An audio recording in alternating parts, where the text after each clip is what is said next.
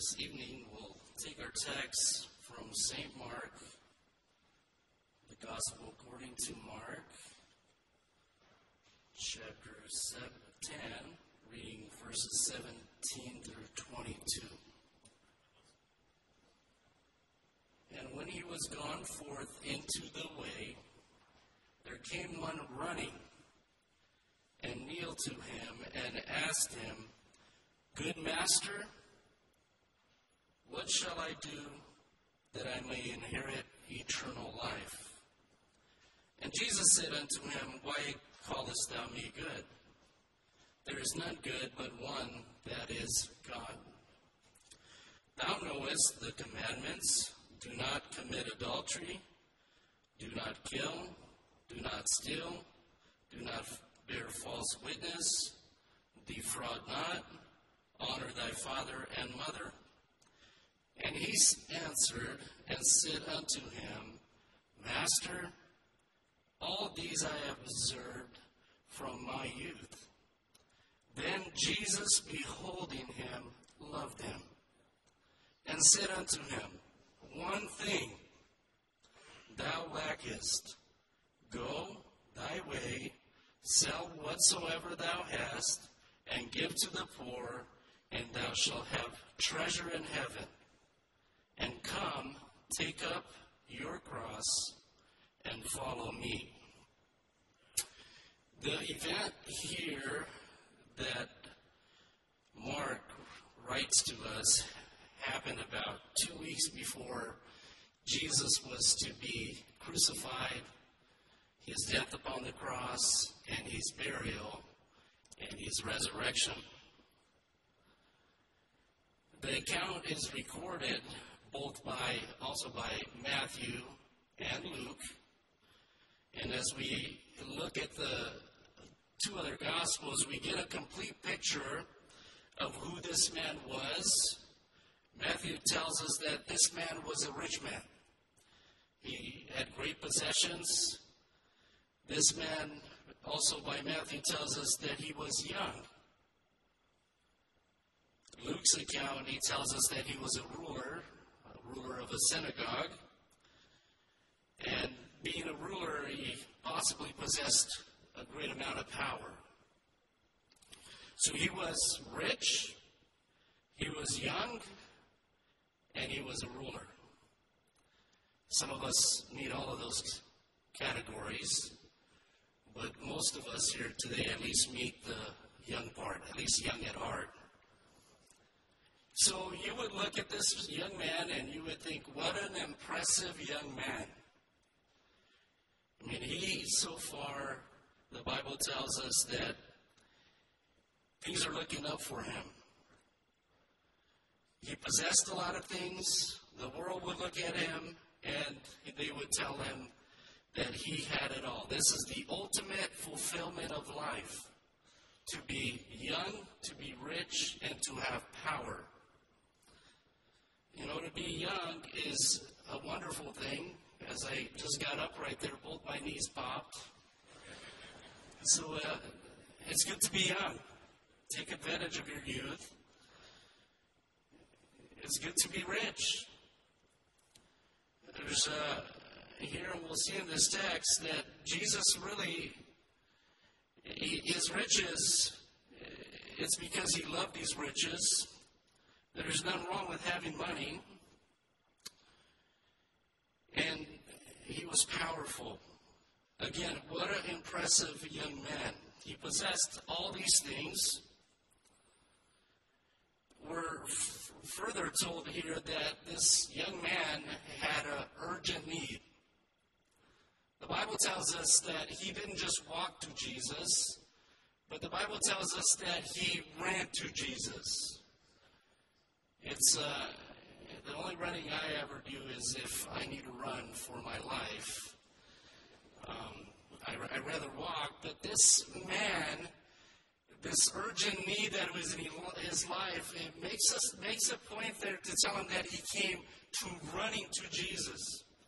There's a, a need in his life that he wanted to take care of. And the Bible tells us that he came to Jesus.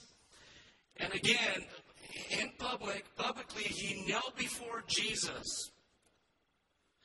And he had a question that he wanted to ask Jesus. And this question that he asked Jesus, we all need an answer for in our own lives. And this uh, question that he had for Jesus is what must I do to inherit eternal life? That's a, a question that we need to settle in our hearts and in our lives. And he wanted to know, he wanted to settle it for once and for all. What must I do? I need to know, Lord, what must I do to inherit eternal life? I want some kind of guarantee. I want to know that this is taken care of. You know, it's impressive that this young man wanted to know that when he was young. A lot of people wait a long time in their life before they want to find out the answer to this question. He was young and he wanted to know. The, the other thing is uh, the, the fact that he came to the right source. He came to Jesus. Jesus is the source for eternal life. We're not told how much he knew or what he heard about the Lord, but I'm sure that he heard enough that he wanted to ask him this question Lord, what must I do to inherit eternal life? It says there that this man wanted to do something. No doubt, being rich, he, he knew a couple things. One thing that he knew for sure is to do something. And then the other thing that he must have known is uh, what an inheritance entailed. He knew all about inheritance. He was rich and he was young. And Jesus proceeded to answer his question. You know, Jesus is faithful to answer our question when we come to him open and honest in a sincere way. Not everybody came to Jesus asking him sincere questions, but this young man did. He really needed to know. And he came to the Lord. And, and Jesus always responds. When you come to him, he'll always respond to you. He will not leave you hanging. He'll give you an answer. And sure enough, this man, Jesus began to answer his question, and he said, well, he answered it by giving him the last portion of the law that was given to Moses for the children of Israel. And he told him, Do not commit adultery, do not kill, do not steal, do not false bear witness, defraud not, and honor thy father and mother. And again, here's another impressive thing about this man. He said, All these things, Lord, I've done from my youth. Pretty impressive. He kept the law, and based on all these things, somebody would look at him and say that this young man, if any young man, this young man, based on the world's point of view, this young man is going to make it to heaven. Based on where we're at in this account, this young man is guaranteed to make it to heaven. He's done all these things.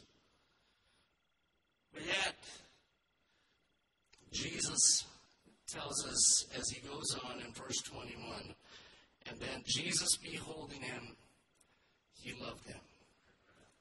Jesus loves you. He really does. He loves me. And he loved this young man. You can just picture Jesus looking at him and loving on him. And then he told him, One thing thou lackest. Go thy way, sell whatsoever thou hast. You notice he doesn't say sell to the poor what you have.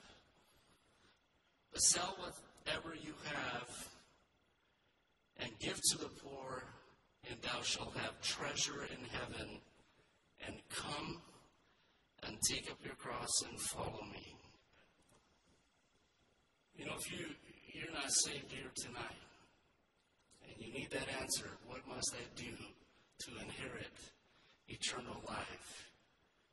You have at least one thing that you lack. And, and, and this one thing is between you and God. God knows what it is, and most likely you know what hinders you. You don't know that one thing in your life that is hindering you from being saved and being saved tonight. I'm sure you're, you're thinking about it. If you're not saved here tonight, you're thinking about it right now. What must I do to inherit eternal life? One thing you lack. What is that one thing? And, and for this young man, that one thing, he, he really loved his riches. Jesus pointed right down to where he was at. The master passion of his life was his riches. The one thing that he lived for is his riches. The one thing that he could not live without was his riches. The one thing that Jesus called after him is his riches, is the thing that he spent the most amount of time on. It's what he woke up and go and went to bed thinking about. It's what consumed him. It's who he was. Everything that he could do and everything he could think was these riches. And Jesus said, This one thing you lack. This is one thing that is in your way, and you need to get it out of your way.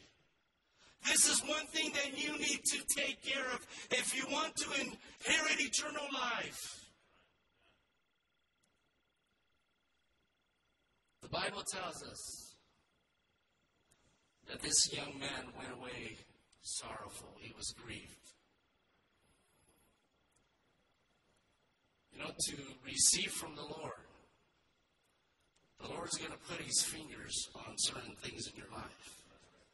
If you want to go deeper with God, if you want more from God, there's certain things that God is going to put his finger on. Maybe you're saved and you need to be sanctified. You know, the Lord will call certain things, certain consecrations out of your life. Put his finger on certain things and, and he would say to you, How about one, this one thing? How about that one thing? Are you willing to give it up? Are you willing to yield it to God, to surrender it to God? You know, if, if we're going to progress, if we're going to grow, if we're going to take the next steps in the gospel, we need to be willing. That there isn't one thing that God is asking us that we're not willing to give Him. And this young man, the Bible says, he went away sorrowful. He didn't have to go away sorrowful. You don't have to go away tonight sorrowful. You don't have to go away tonight grieved. God is here. And he's speaking to you, and he's speaking to me, and he's saying, Will you surrender that one thing? Would you let one thing hinder you from having eternal life? It could be just one thing. And if, if you sir, don't repent of it, and if you don't surrender, it'll be one thing that will keep you out of eternal heaven. And, and I believe that nothing, the Bible teaches that nothing is worth missing eternal life and inheriting heaven as our home. You notice the, the Lord's demands didn't change after this man started walking away. The Lord didn't say, hey, whoa, wait a minute. Maybe if you go and sell half of the things, Maybe if you sell a little bit of the things, maybe then you can come and follow me. No, he didn't do that. It's going to take everything. You cannot hold on to anything in your life that God is asking for and think that you're going to inherit eternal life. It's going to take everything. And you know, when, when you give everything to God, what a difference He makes. He will save you. If you're saved here, you, you might say, well, I have a lot more than one thing. It's all right with the master that. You can have all the sin. And, and, and if you repent of it tonight, the Lord will forgive you. It can be anything. His mercy is extended out to you. He loved this young man. No doubt it broke the Lord's heart when he went away sorrowful, but the demand didn't change. If we're going to receive more from God, maybe you're seeking your baptism. And the Lord's putting his finger on certain things in your life. Are you willing to give it to him? Are you willing to say, Lord, anything? Whatever it takes. Even if my will, I give over to you, Lord. I, I need it and I want that power in my life. And we need it in our lives. We need it in our lives. Are you willing to say, Lord, I'm going to give it to you? Maybe He's calling you. A deeper consecration to the service of God. And maybe you have been willing to say, Yes, Lord, I'll do it. If you do tonight, the Lord see, will see that. And He will answer your prayer. He will fill you with His Holy Ghost and with His power. He will not withhold anything from you. How different this account would have been if this young man would have said, Yes, Lord, I'm willing.